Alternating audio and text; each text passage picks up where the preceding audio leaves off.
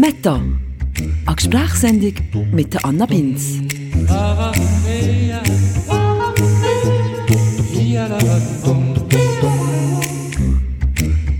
So, zurück an die Arbeit. He?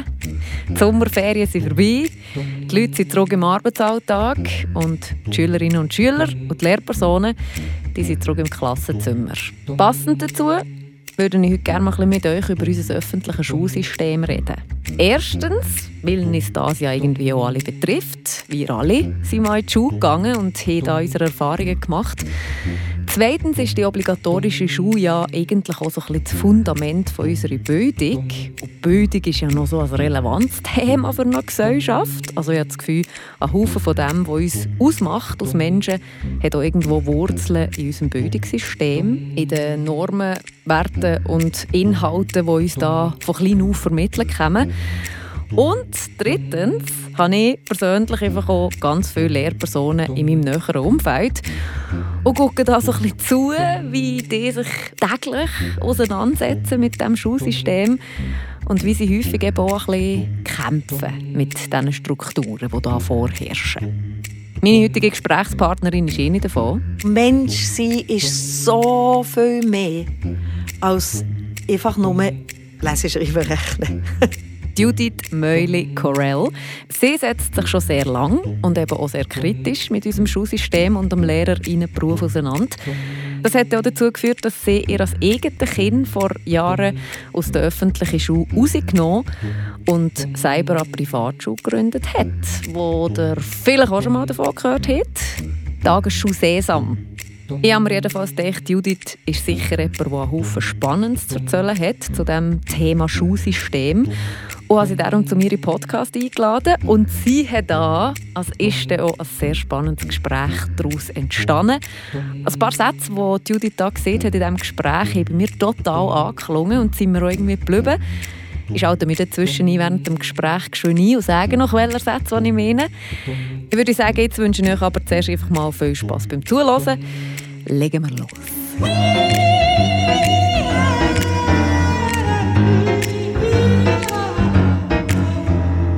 Also eben, ich habe dir ja schon ein erklärt, ich habe einfach extrem viele Lehrer um mir und das Thema Schul, Schulsystem, ich finde, das hat auch einen riesigen Einfluss auf unsere Gesellschaft, auf wie wir die Welt sehen, auf wie wir uns entwickeln. Und ich habe auch ein paar Sachen, die ich sehr kritisch angucke. Ich würde jetzt aber vielleicht nicht unbedingt so kritisch sein wie, wie, wie gewisse andere, vielleicht wie du bist gegenüber dem öffentlichen Schulsystem. Aber vielleicht kannst du ja mal erzählen, deine Geschichte. Vielleicht sogar angefangen mit deiner Erfahrung in der öffentlichen Schule, wo du noch selber in die Schule gegangen bist. Mhm. Also in meiner Erfahrung, so die, die bewussten Erfahrungen, was ich noch weiß, ich bin sehr gerne in die Schule gegangen. Ich habe vor allem das Soziale unglaublich genossen. Es ist mir ringgegangen in der Schule, von dem her habe ich dort nicht gelitten. So meine Schulerinnerungen, die bewussten, sind, sind sehr positiv. Was ich weiß von Gesprächen her mit, meine, mit meiner Mama vor allem, ist, dass ich in der ersten Klasse nächtelang zu ihnen ins Bett bin und Angst gehabt habe, vor in die Schule zu gehen. Und das weiß ich alles nicht mehr. Ich denke aber schon, was ich schon noch so mit mir trage, immer wieder ist die Frage, mache ich es echt richtig? Mhm. Ich habe gelernt, mit der Frage umzugehen. Das heisst, die kommt, die kommt ständig. Wenn ich irgendetwas schreibe, dann kommt noch so schnell die Stimme, ah, habe ich es echt richtig geschrieben? Und das hat vielleicht auch Nein dazu beigetragen, dass eine Resonanz da war mit meiner Tochter bei ihrem Schulanfang. Mhm. Wo vielleicht Nein dazu geführt hat, dass ich wahrscheinlich anders reagiert habe als vielleicht eine andere Mama wenn das nicht so eine einfache Geschichte war. Aber eben, also, du hast nie irgendwie Cyberabneigung gehabt, bis du eben deine Tochter... Ich habe es geliebt, in die Schule zu gehen. Ich war eine gute Schülerin, ich bin gut ausgekommen mit den Lehrpersonen. Ich habe relativ viel geschwänzt. In dem Gimmi vor allem sind wir viel jassen. wir haben dazu mal so dürfen lesen wir waren ein paar vier Mädchen hinter in der letzten Reihe und haben Pullover und Pullover und Pullover gelesen. Also ich habe einfach Strategien mir angeeignet, für umzugehen mit doch relativ viel Langweile mhm. während der Schulzeit. Das ist aber nie in dem Sinne ein Problem für mich. Und hast du in dem Fall auch das Schulsystem nicht irgendwie hinterfragt Überhaupt oder bist du nicht, nicht. angeeckt? Du Überhaupt nicht. Und dann bist du Mutter gekommen Ja. Und dann ist deine Tochter in die Schule. Nein. Der erste Schritt ist eigentlich passiert, dass ich selber Lehrerin wurde bin. Zwar sehr zufällig. Ich habe Philosophie studiert. Mein alter Philosophielehrer hat mir angefragt, während des Studiums, ob ich eine Stellvertretung machen Und das war eigentlich geplant für zwei Wochen. Und ich habe das ja, von 0 auf 100 Prozent Pensum übernommen. Und habe das einfach heiß geliebt. Ich habe Philosophie unterrichtet am Gimmi, am Saint-Michel, am Saint-Croix.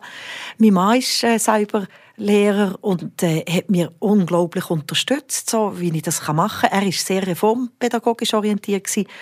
und äh, aus dem eigentlich zweiwöchigen Stellvertretung bin ich eigentlich in die Schule gerutscht.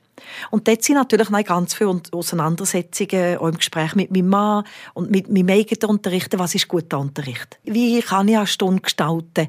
Und äh, ah, das war so spannend gewesen und ich habe das wirklich geliebt. Also ich war mit, mit Liebe und Seele Lehrerin im öffentlichen System auf Gimmi.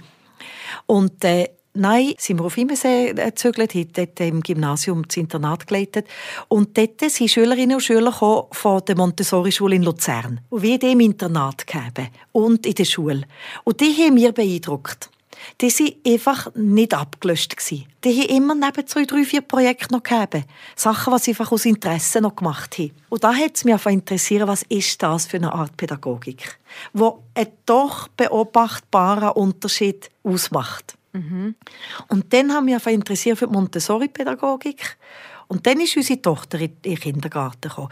Wir waren in Appenzell. In Appenzell am Gimmi haben wir eine Weiterbildung gemacht in Hochbegabung. Und dort ist mir das erste Mal ist so ein thematisiert worden, dass für Kinder, die ganz flink sind, die ständige Unterforderung eine ebenso grosse Belastung kann sein wie für Kinder, wo es alles gibt, flink geht. Und unsere Tochter ist nicht gerne im Kindergarten. Sie hat wirklich jeden Morgen reklamiert und das sei langweilig. Und nach der Weiterbildung haben wir das das erste Mal ernst genommen. Mhm. Und ich habe am Abend gefragt, Kira, wie ist das für dich? Und dann hat sie gesagt, weißt, Mama, es ist so tot langweilig, ich würde am liebsten sterben. Und dann haben wir sie aus dem Kindergarten rausgenommen. Das war so der erste Schritt, von so zu sagen, okay, das müssen wir jetzt ernst nehmen. Und wie, so wie das Gefühl habe, ich aus dem Kindergarten kann man ja rausnehmen, ist keine so Sache. Dann ist der erste Schultag gekommen, erste Klasse. Und ähm, äh, am ersten Schultag haben wir aus Eltern gucken. Und da sind Anweisungen im Sekundentakt gekommen. Jetzt dürfen ihr den Schulranz aufmachen, gewartet, bis alle aufgemacht haben. Jetzt dürfen ihr das Etui ausnehmen, gewartet, bis alle das Etui rausgenommen haben. Jetzt dürfen ihr das Bleistift rausnehmen. Schreibt den Namen hier, nicht hier, nicht hier, nicht hier. Also wirklich Anweisungen im Sekundentakt. Und ein Kind hat das Bleistift nicht zurück Etui da. Und dann hat die Lehrperson vor allen versammelten Eltern dem Kind am ersten Schultag gesagt, Gau, du weißt, das Bleistift kommt zurück ins Etui. Und der hat wirklich mit zitternden Händen das Etui um mich aufgemacht und das Bleistift tritt auch alle zusammen gewartet und zugeguckt. Ich bin auf das WC in der Pause einfach heulen. Ich habe das Gefühl, nein, das darf doch nicht wahr sein. Jetzt geben wir uns so Mühe, unserer Tochter Selbstständigkeit und eine eigene Stimme und Autonomie ihr zu geben und sie Verantwortung übernehmen. Und dann kommt das. Und dann bin ich aus, der, aus der Trauer raus, in eine Wut gekommen. Nein! Nein, nein, nein, nein, nein, nein, nein. Dann haben wir ganz viele Gespräche geführt, noch wie Freunde von Australien. Und die uns gesagt, machen doch Homeschooling. In Australien ist das relativ üblich. Es hat viele, viele Leute, die zu weit weg wohnen. Das ist ein ganzes Homeschooling-System, das dort ja, nicht exotisch ist. Und dann haben wir gesucht für eine Lehrperson und zwei andere Familien, die wir miteinander Homeschooling gemacht haben. Gesucht, geschrieben, alles zusammen in die Wege leiten. Und das Jahr war so eine super Erfahrung. Alle Kinder waren zwei Tage bei uns und dann zwei Tage bei der anderen Familie und jeden Tag bei der dritten Familie. Die Lehrperson ist immer am Montag gekommen, hat mit ihnen ein, ein Programm abgemacht für die Woche, ein bisschen geguckt, dass so, was im Lernplan ist, etwa, etwa auf dem Programm bleibt. Und ich einfach in, in dem Sinne beobachten mit wie viel Freude meine Tochter so gelernt hat. Und dann sind wir gezögert nach dem ersten Jahr sind wir auf Dödingen gezügelt und äh, trotzdem so nach zwei, drei Wochen jeden Morgen wieder Bauchweh. Also eben, es ist nicht mehr die normale... Die normale ja. Weil ich das Gefühl habe, es ist einfach die, die Lehrperson. Lehrperson es ist mhm. nicht das System, es ist mhm. die Lehrperson. Mhm. Und äh, jeden Morgen Bauchweh und wie das Gefühl habe, ja, also, das ist jetzt wirklich eine gute Lehrperson, es ist eine herzige und es ist eine gute. Und dann ähm, war Tag der offenen Tür und dann bin ich gucken und sie hat einen Kreis gemacht und meine Tochter ist wirklich auf dem Stuhl gehockt und hat die ganze Zeit Nagel gebissen. Und das Bild war für mich so, ah, jetzt noch neun Jahre, mhm. jetzt noch neun Jahre Bauchweh. Weil sie ist wirklich eine gute und eine herzige Lehrperson, aber etwas ist einfach nicht stimmig. Und dann bin ich heim und dann haben wir äh, ganz lange diskutiert zusammen mit dem, mit dem Mann, was wir machen wollen, wie wir um Homeschooling machen. Es ist auch so ein bisschen bei mir beruflich die Frage im, im Zentrum gestanden, was wollte ich überhaupt? Ich habe ja lange unterrichtet und so ist die Idee entstanden, von einer Schule zu gründen. Und die Idee war eigentlich einfach, es ist egal, wie viele Kinder es kommen, wir wollen es vor allem für unser Kind. Und wenn ein paar andere Kinder dazukommen, dann ist es gut. Und wenn nicht, dann macht es auch nichts. Dann haben wir angefangen mit, zwei, mit meinen zwei Kindern.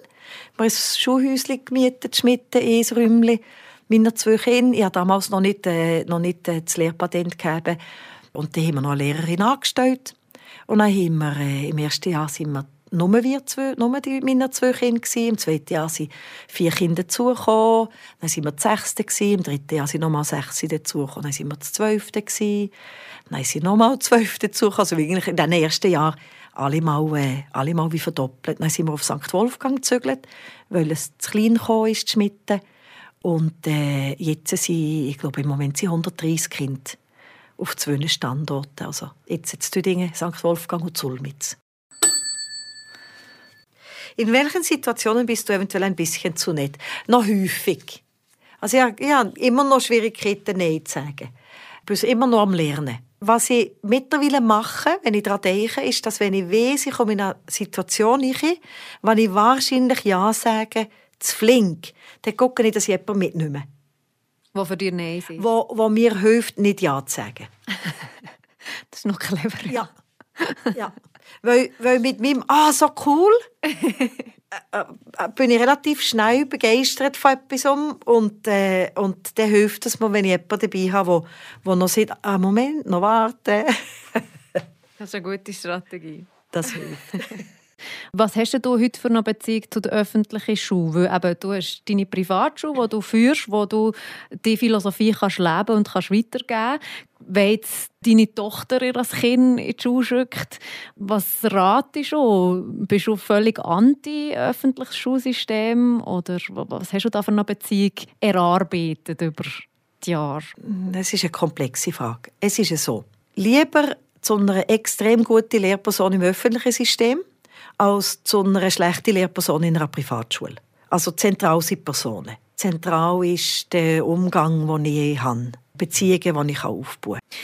Was mir wie Schuppen von den Augen geht, ist, als ich mich vorbereitet habe auf das Gespräch, ist, gerne lernen, wollen etwas lernen das habe ich ganz lang ganz fest verlehrt. Und habe ich glaube, es während mir ganze Schulzeit nicht gegeben. Ich habe mich ging geweigert, auswendig zu lernen. Und ich gesagt, das ist Blödsinn. Das habe ich zwei Tage um vergessen. Das mache ich nicht. Ich mache es drei, ist mir gleich. Solche Sachen, die, die ich zusammenhänge gesehen habe, ich, habe ich mich motiviert und habe ich auch, je nachdem vielleicht sogar ein Interesse gewonnen. Aber so die Motivation, etwas zu lernen, die pff, geht in der Schule recht verloren durch. Weil er ging als müssen.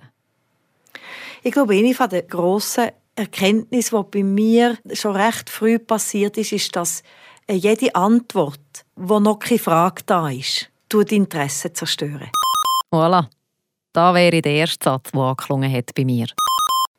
Das heisst, ich habe noch so ein Bild, wie sie früher auch bei Martins Meer gegangen. Und dann haben wir auch das äh, Montessori-Material dabei gehabt. Das ist ein absolut fantastisches Mathematikmaterial, wo du mit Perlen äh, Zahlensystem erfahrbar machst. Da hat es Perlen, einer Perle, und dann haben sie in einem Stab von zehn Perlen zusammengenommen, und dann gibt es die Hunderter-Tafeln, und dann gibt es den Tausiger-Würfel. Und Kinder kommen an Stand, häufig auch ganz kleine, vier-, fünfjährige, und fangen mit dem an zu spielen. Und dann passiert ganz Haufen, dass die Eltern einfach erklären. Guck, das ist das, und jetzt, wenn du die zusammennimmst, dann ist es das, und dann kannst du so. Und dann tun die Eltern das Ganze Erklären. erklären und mhm. es instrumentalisieren. Okay, jetzt habe ich eine Gelegenheit, etwas zu lernen. Mhm. Und dann siehst du, wie die Augen, wie der Glanz aus den Augen weggeht und äh, wie es zumacht. Und dann lasse ich es lassen und dann gehen sie weg. Mhm. Und die Eltern, die dann kommen und das Kind fängt einfach an spielen und fängt an spielen und auf einmal macht es einen Block mit diesen Zehner-Ding und sagt, ah, der ist gleich groß. Der hat das etwas selber entdeckt. Also, dem Impuls, immer wieder etwas zu instrumentalisieren, für das das Kind etwas lernt. Das ist einer der schwierigsten Impulse, sich abzugewöhnen. Aber eben ein bisschen Impuls. Geh im Gespräch bleiben. Mhm.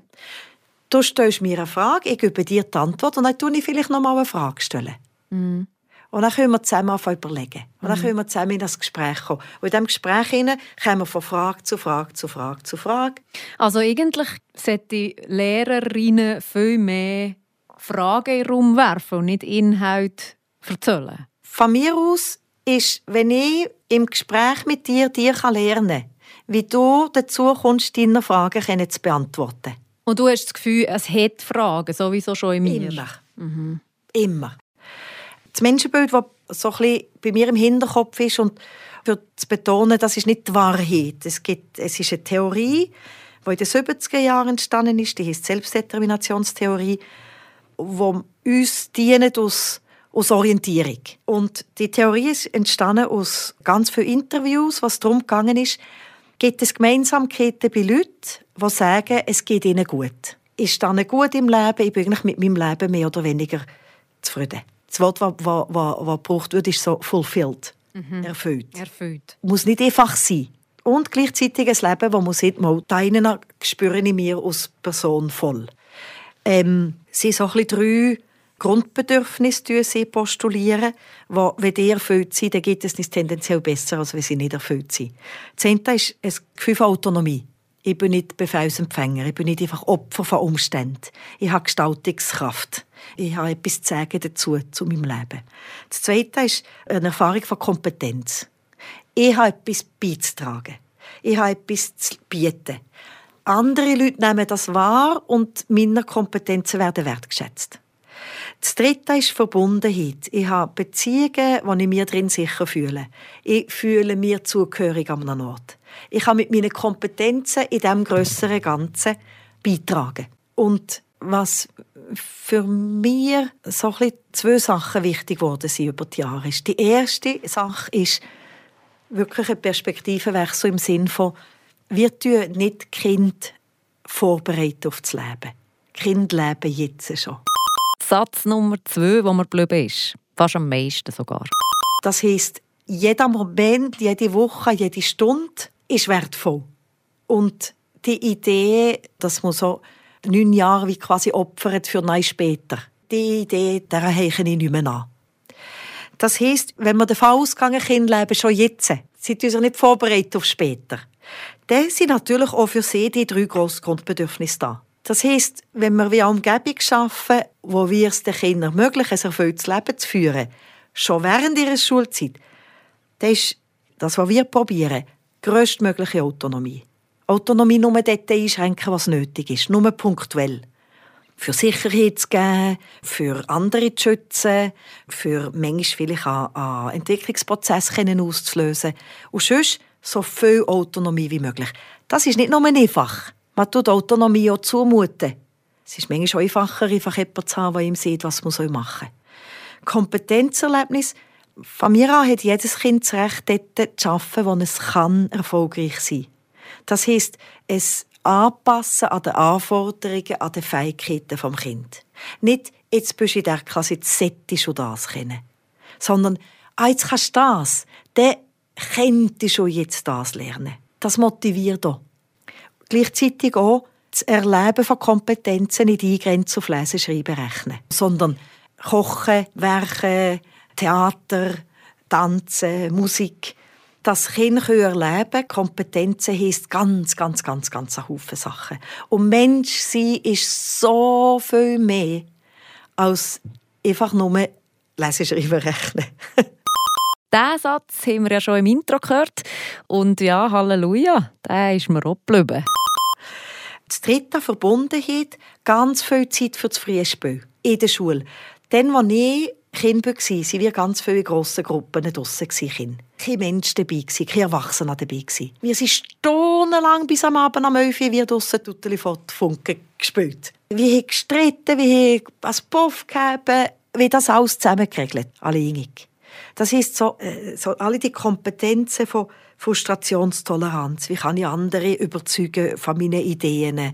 Wie können wir damit umgehen, wie andere Typen schiessen? Wie gehen wir mit Streit um? Wie gehe ich damit um, wenn, ja, wenn jemand gerade nicht mit mir spielen will? Alle diese Sachen. Ganz viele Kinder haben diese Lernfelder heute nicht mehr. Es hat da Kinder, die im Quartier sind, wo das noch ist. Und als ganz viele Kinder, dort ergibt sich das einfach wie nicht mehr. Entweder weil viele Freizeitaktivitäten organisiert sind oder weil auch viel mehr hineingespielt kommt.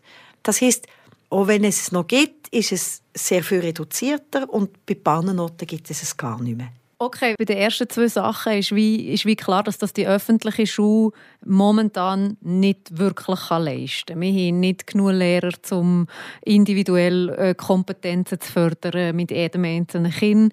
Autonomie ist auch schwierig, wenn man 25 Klasse hat und einen Lehrplan muss einhalten aber eben, ich bin früher einfach in die Schule. Der Stoff ist so ein nebenbei gegangen bei mir zum Glück, aber ich bin in die Schule, um meine Freunde zu sehen. Und das war das Einzige. Ich habe gelebt für Pausa und für meine Banknachbar, Nachbarin.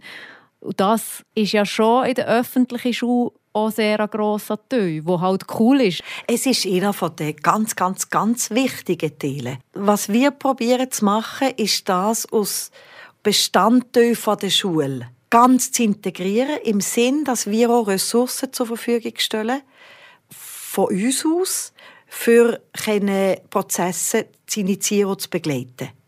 Das heisst, wenn es einen Streit gibt gerade, dann haben wir Zeit, für das neu zu reflektieren mit ihnen. Und neu den Prozess in Gang zu setzen von ah, der andere ist nicht verantwortlich dafür, dass es mir gut geht. Ich bin verantwortlich dafür, dass es mir gut geht. Was wir ernst nehmen in dem Sinn ist, dass die Prozesse Begleitung brauchen. Das passiert heute nicht bei allen automatisch draussen. Und dann passiert es in der Schule. Und was kann passieren, ist, dass es einfach zum Gestürm kommt während der Pause. Und dann hat niemand Zeit fürs zu reflektieren. Ich sage nicht, dass es in der öffentlichen Schule nicht passiert. Ich sage einfach, dass wir so ein ganz wichtiger Bestandteil vom Auftrag, den wir uns geben, einen gleichwertigen Platz hat innerhalb von dem, was wir machen. Und dass wir entsprechend auch Ressourcen drin tun. Was mir noch so wundernimmt, ist, was sind die positiven Eigenschaften vom öffentlichen Schulsystem, das wir jetzt haben? Also was sicher absolut die, die wichtigste Sache ist, ist, dass ganz viele extrem gute Leute dort arbeiten. Die meisten Lehrpersonen, die ich kenne, die sind mit Liebe und Seele Lehrpersonen. Die, die geben ihr Herzblut. Das ist ihnen wichtig. Die Entwicklung der Kinder ist ihnen wichtig. Die überlegen sich, was sie machen. Es wird ganz viel gute Arbeit geleistet. Es liegt auch viel Lehrpersonen an den Strukturen, was sie drin sind. Es hat ganz viele Sachen, die sie beeinflussen können. Es hat ganz viele Sachen, die sie nicht beeinflussen können. Wenn man jetzt das Schulsystem voranbringen will, ob das durch die Gründung von Privatschulen passiert oder ob es auf politischer Ebene passiert oder ob vielleicht Abuda in der Wirtschaft sieht, hey, mir ist deine Note gleich, ich möchte gerne, dass du das und das und das mitbringst. Und vielleicht am, am Schulsystem oder der Politik sagt, hey, ich brauche für meine Buddha die und die und die Kompetenz von meinen Leuten Machen mal, dass ich so Leute bekomme, ändern das Schulsystem. Also, was ja die Wirtschaft seit Jahren sieht, sind, dass alle die Kompetenzen, also wenn du die 21st äh, Century Skills anschaust, das ist äh, Critical Thinking, Creativity, Collaboration, Communication. Man sieht darum auch die vier Ks, vier Kompetenzen also, die der Mensch im 21. Jahrhundert muss mitbringen muss, um erfolgreich zu sein. Aufgestellt sind sie im 2002 in Amerika. Die Wirtschaft sieht so lange, was sie braucht. Und unser Schulsystem tut mir Ansicht nach das noch zu wenig ernst nehmen. Ist immer auch trotz Lehrplan 21 noch zu fest verankert im, im Inhaltsdenken. Also das heisst, die Ausbildungsstätten, PHs, oder wo, wo ist das Denken noch nicht ja, ja, es ist. Institutionen ändern sich einfach langsam. Das ist einfach so. Du kannst als frisch ausgebildete Lehrperson mit ganz vielen Ideen in ein, in ein Kollegium kommen, wo alle zusammen am gleichen Strang ziehen. Und dann kannst du als Schulhaus fantastische Sachen machen. Absolut fantastische. Du kannst mit den genau gleichen Ideen in ein Schulhaus kommen, wo die Leute müde sind, wo vielleicht auch Eltern haben, die sehr, sehr kritisch sind, die ständig alles kritisieren, was du machst. Und nach zwei, drei Jahren magst du entweder auch nicht mehr oder hörst auf. Also so, so Sättig wandeln, das braucht Zeit und ja. Mhm. Komm, wir reden noch mal über das Menschenbild, weil das setzt voraus, wie die Schule funktioniert. Hast du das Gefühl, wir einfach ein falsches Menschenbild dahinter? Ich glaube, das, was die Schule will und die Strukturen, die die Schule immer noch hat, passen nicht ganz zusammen. Satz Nummer vier. Ich glaube, die Schule will auch Autonomie fördern. Die Schule will auch jedes Kind individuell dort abnehmen, wo es ist. Die Schlagwort Heterogenität, Umgang mit Heterogenität im Klassenzimmer, Werkstattunterricht, wo ich die Autonomie fördern kann. Alle diese Sachen, das ist schon 30, 40-jährig. Das ist nicht neu. Der Lehrplan 21 will das auch noch mehr fördern. Realistischerweise ist das, glaube ich, innerhalb der Struktur und der Rahmenbedingungen, die wir den Lehrpersonen geben eine Überforderung vom System. Das heißt, ich habe das Gefühl, dass das ganz schwierig ist, mit dem Spagat umzugehen, zu wissen, was man eigentlich wette und zu sehen, was man kann. Weil du hast angesprochen, 25 Kinder in einem Zimmer. Ich habe einfach meistens einfach ein Schulzimmer zur Verfügung. Es hat einen Stundenplan, der vorgegeben ist. Ich habe Vorgaben vom Lehrplan, wo ich mit welchem Kind herkommen soll. Wenn ein Kind nicht dorthin kommt, dann kann ich es zwar abgeben. Das heisst aber für das Kind immer schon das Signal, ich habe nicht gelenkt. Das kann ich als Lehrperson probieren aufzufahren. Ich kann es aber nicht vermeiden. Das heisst, es sind ganz viele Sachen, wo ich wie, wie zu wenig Einfluss darauf nehmen kann. Und das ist ein das, was wir probieren immer wieder zu überlegen, wenn das unser Ziel ist, was für Strukturen brauchen wir. Also ich denke, innerhalb des öffentlichen Schulsystems kannst du ganz, ganz, ganz viel machen. Und viele Lehrpersonen brauchen das. Wir haben einfach den Vorteil, dass wir diesen Spielraum noch grösser machen können. Eben, ja, ja, das sehe ich schon. Ich meine, das ist ja wie eine Privatschule zu gründen mit einer eigenen Philosophie, ist ja wie eine Verzweiflungsaktion, weil man es nicht im Schulsystem, im Öffentlichen kann umsetzen kann. Das heisst, wenn ganz viele Privatschulen entstehen, ist das eigentlich ein Zeichen für das Schulsystem, dass sich wahrscheinlich etwas müsste ändern müsste.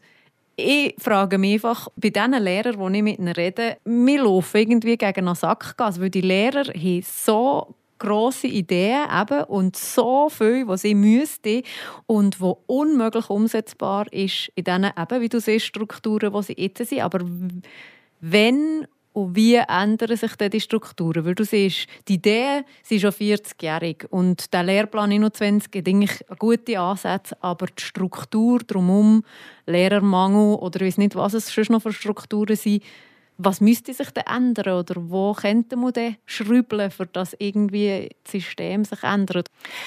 Ich bin ganz, ganz, ganz fest davon überzeugt, dass wenn wir die Bildungsgutscheine geben und dass wenn die Schulen das Recht hätten, sich aus Schulhaus ein klares Profil zu geben, dass es wie eine größere Vielfalt gäbe, von was man wählen kann und dass durch das ganz viel Bewegung käme.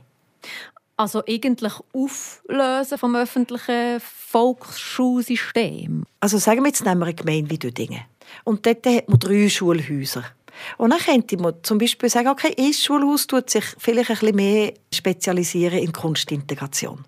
Äh, eine andere Schule tut sich vielleicht mehr konzentrieren für eher Kinder, die sich auf technische Sachen interessieren, die gerne Computer haben, die gerne äh, Chemie, Physik auch schon machen, in der Primarstufe.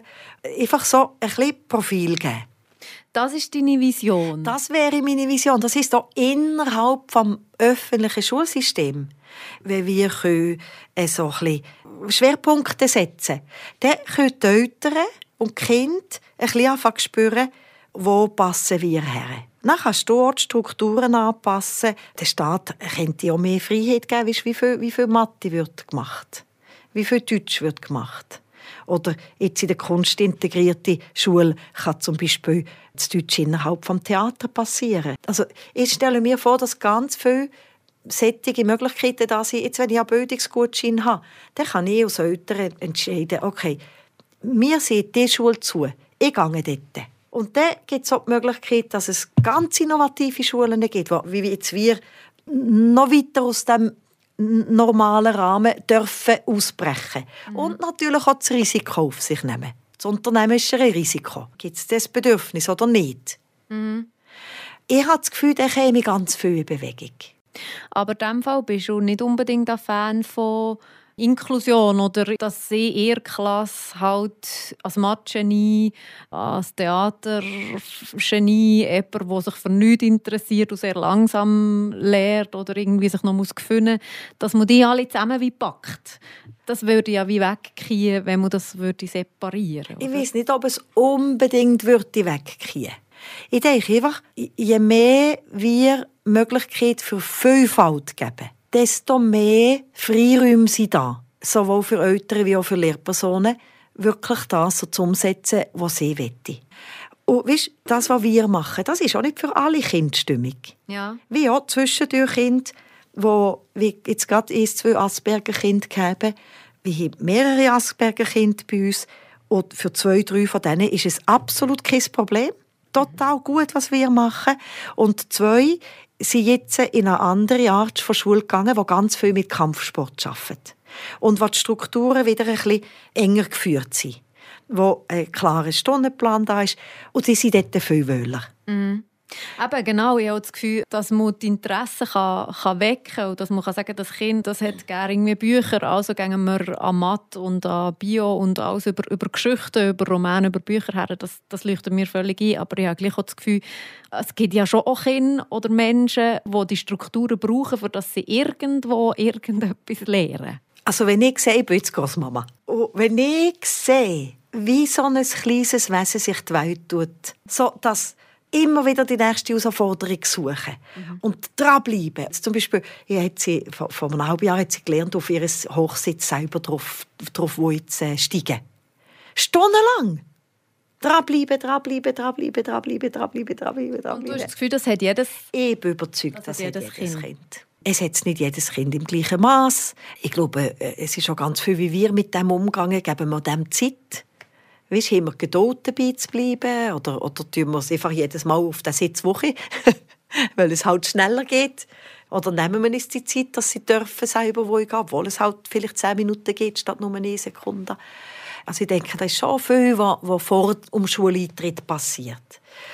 Und ich denke, wir haben ganz selten Kinder, wo das Flämmchen wirklich verlöscht ist. Mm wenn es nicht mehr so fest am Brennen ist, dann meistens kann es sich wieder entfachen. Wenn ein Druck weggenommen kommt, wenn um mein Selbstvertrauen da ist.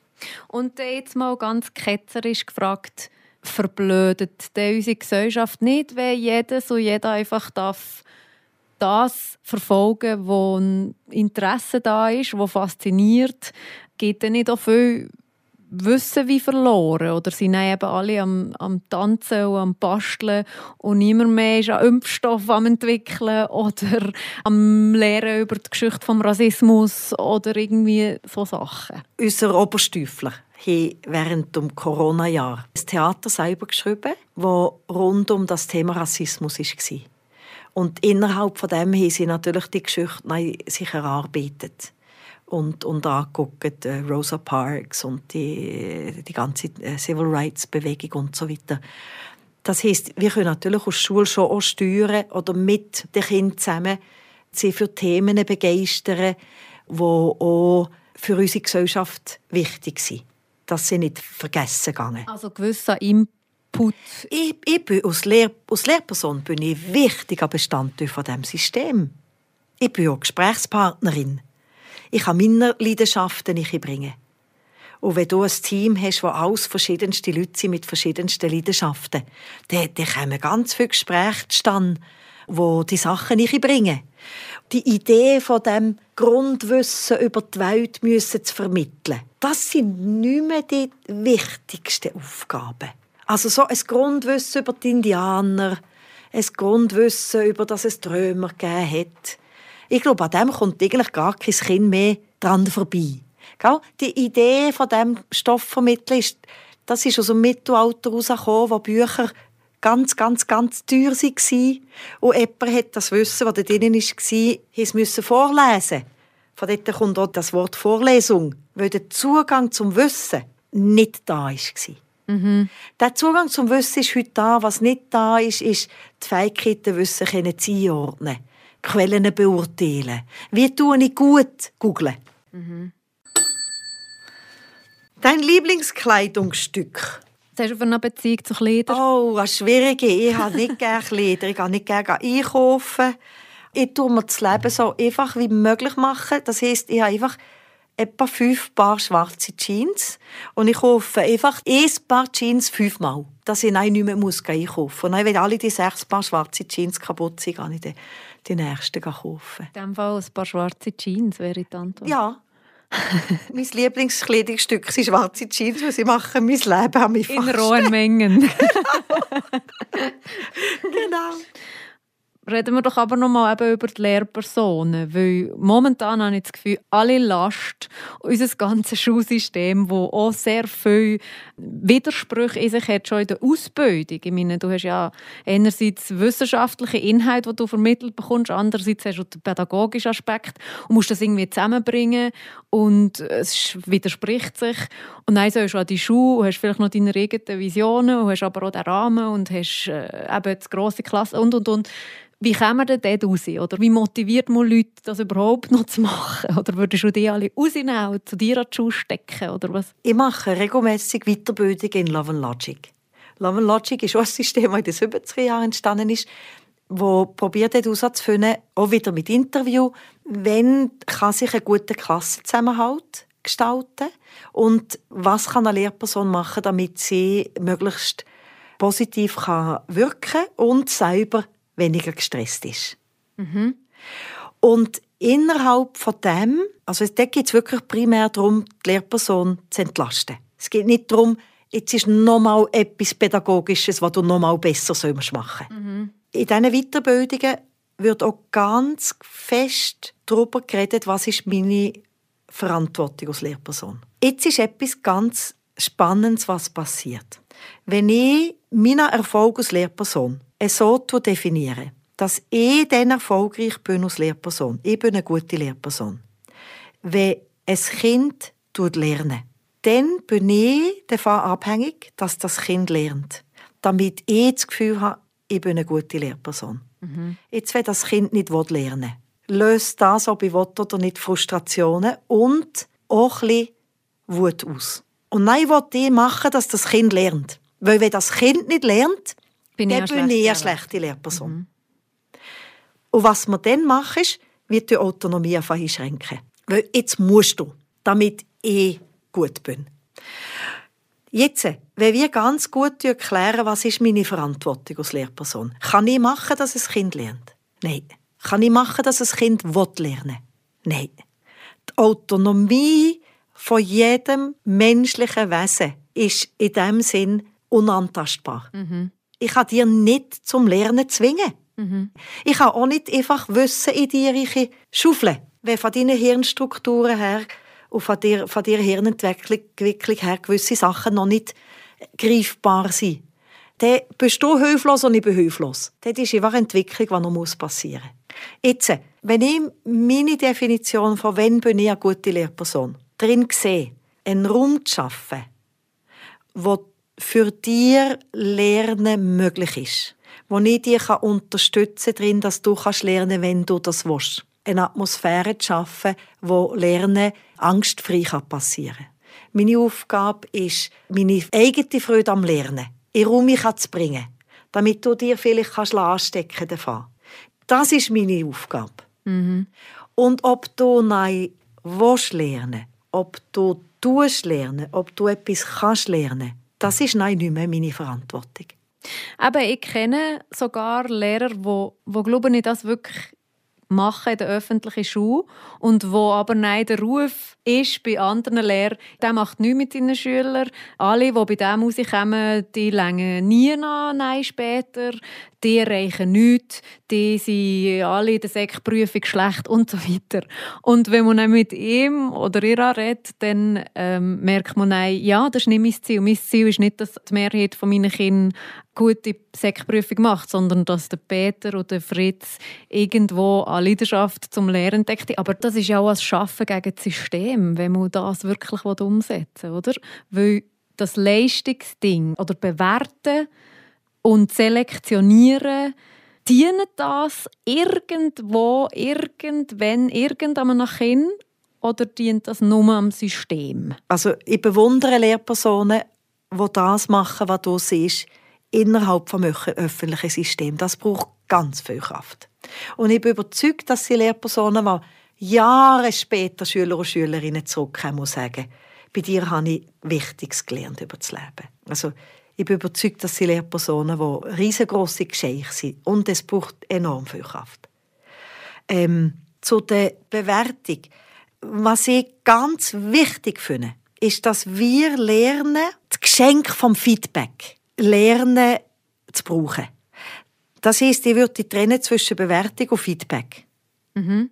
Was wir aus Schwerpunkt hier jetzt gerade in diesem Jahr und was ich je länger wie mehr sehe, ist, dass wenn wir lernen, regelmäßig Feedback einzuholen zu dem, was wir machen, aus etwas, was ein Geschenk ist von einer anderen Person und das Lernen brauchen, für unser Produkt zu verbessern, dann müssen wir am Schluss noch nicht, auch nicht Angst haben vor Bewertung, wenn dann mal Bewertung notwendig ist. Im Arbeitsleben gibt es in diesem Sinn nicht mehr viel Bewertung. Im Arbeitsleben gibt es Feedback. Mhm, das stimmt, ja. Bewertung gibt es im Sport. es gibt schon Bereiche von der, von der Welt, wo es Bewertung gibt, aber es ist nicht so überall präsent, wie wir das Gefühl haben, dass es präsent ist. Was mir wichtig tut, ist, dass Kinder lernen, wie Feedback geben. Also jetzt bei uns in der Schule ist die Regel, dass beim Feedback sagen einfach, was ist gut. Und dann gebe ich drei, vier Ideen, was ich, könnte, was ich als Idee hätte, wie du dein Produkt könntest für 10 bis 20 Prozent verbessern aus Feedback, jemand, der Feedback annimmt, das Einzige, was du darfst sagen ist Danke. Und sonst nichts. Du darfst nicht sagen, ja, das habe ich auch schon gedacht, aber, oder nein, das geht nicht, weil nicht, und bla bla bla. Alle diese Sachen, das dürfen sie nicht sagen. Einfach Danke. Weil wenn jemand sich schon die Mühe nimmt, mir Feedback zu geben, dann ist die einzige Antwort darauf Danke. Mhm.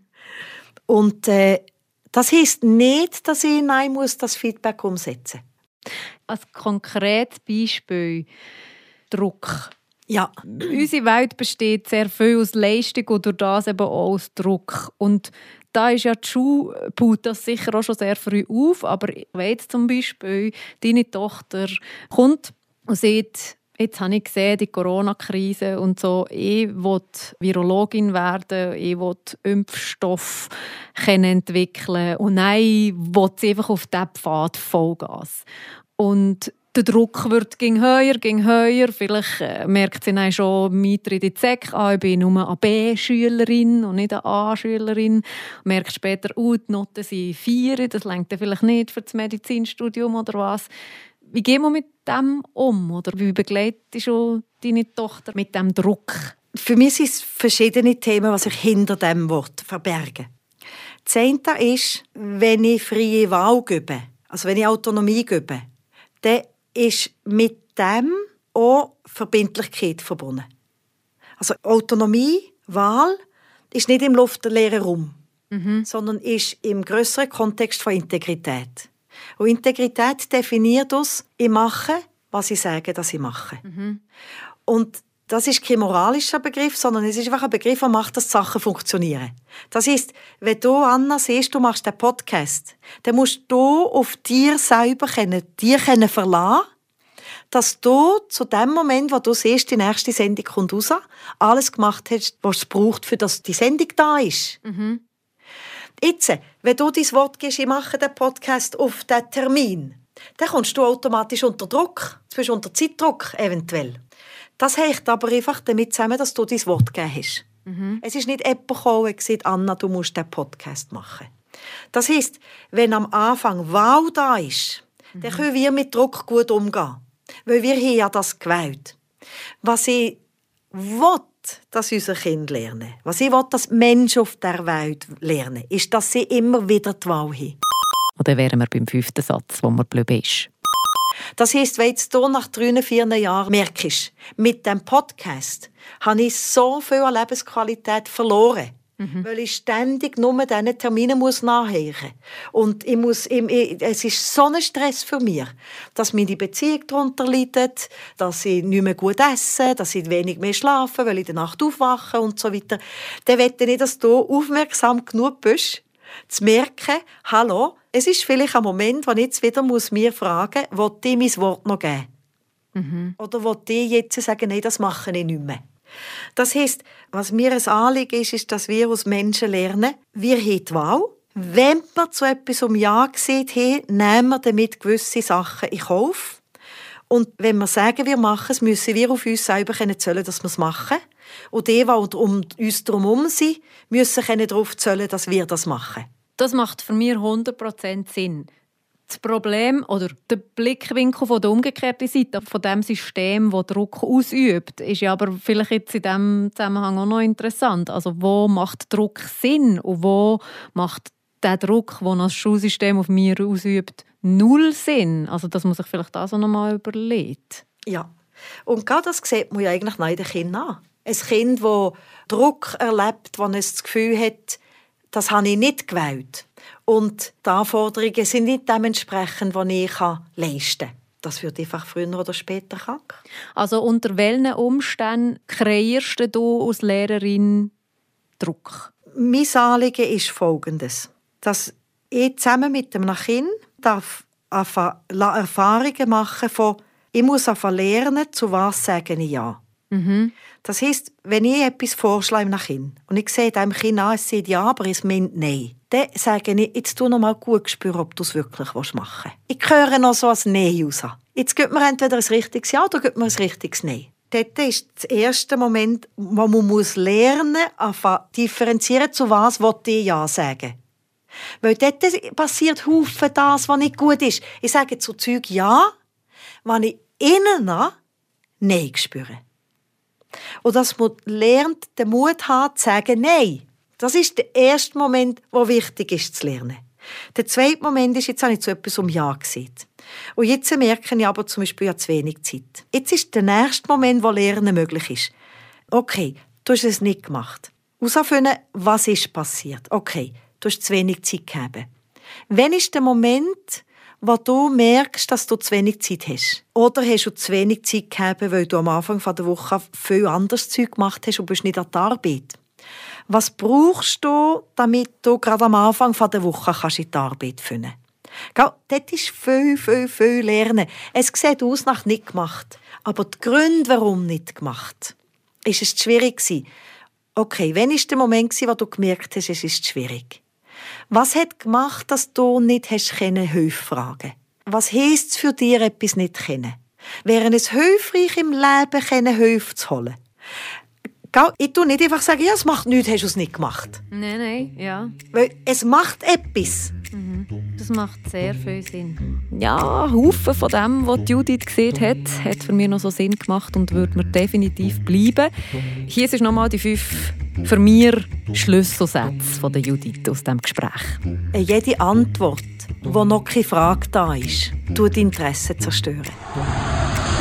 Wir tun nicht Kind vorbereiten auf das Leben. Kind leben jetzt schon.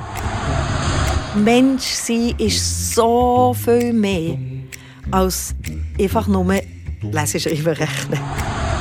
Ich glaube, das, was die Schule will und die Strukturen, die die Schule immer noch hat, passen nicht ganz zusammen. Wenn am Anfang Wow da ist, dann können wir mit Druck gut umgehen. Weil wir haben ja das gewählt. Was ich will, dass unsere Kinder lernen, was ich will, dass Menschen auf der Welt lernen, ist, dass sie immer wieder die Wahl haben. Und in diesem Sinn, liebe Meta-Community, merci fürs Zuhören und ein gutes Schuljahr. Meta, eine Gesprächssendung mit Anna Binz.